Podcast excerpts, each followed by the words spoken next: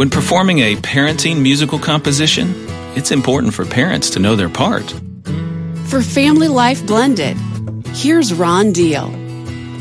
The honorable first chair distinction is important for musicians. It generally goes to the most competent player, not necessarily the best, but they lead the section and play the solos. In a step family, on day one, biological parents are first chair. The strength of their relationship and longevity with the child allows them to lead and play the solo moments when necessary. The step parent on day one is second chair. Now, both are playing from the same sheet of parenting music, and together their section sounds fuller and blends well when playing in harmony, especially when they follow the conductor.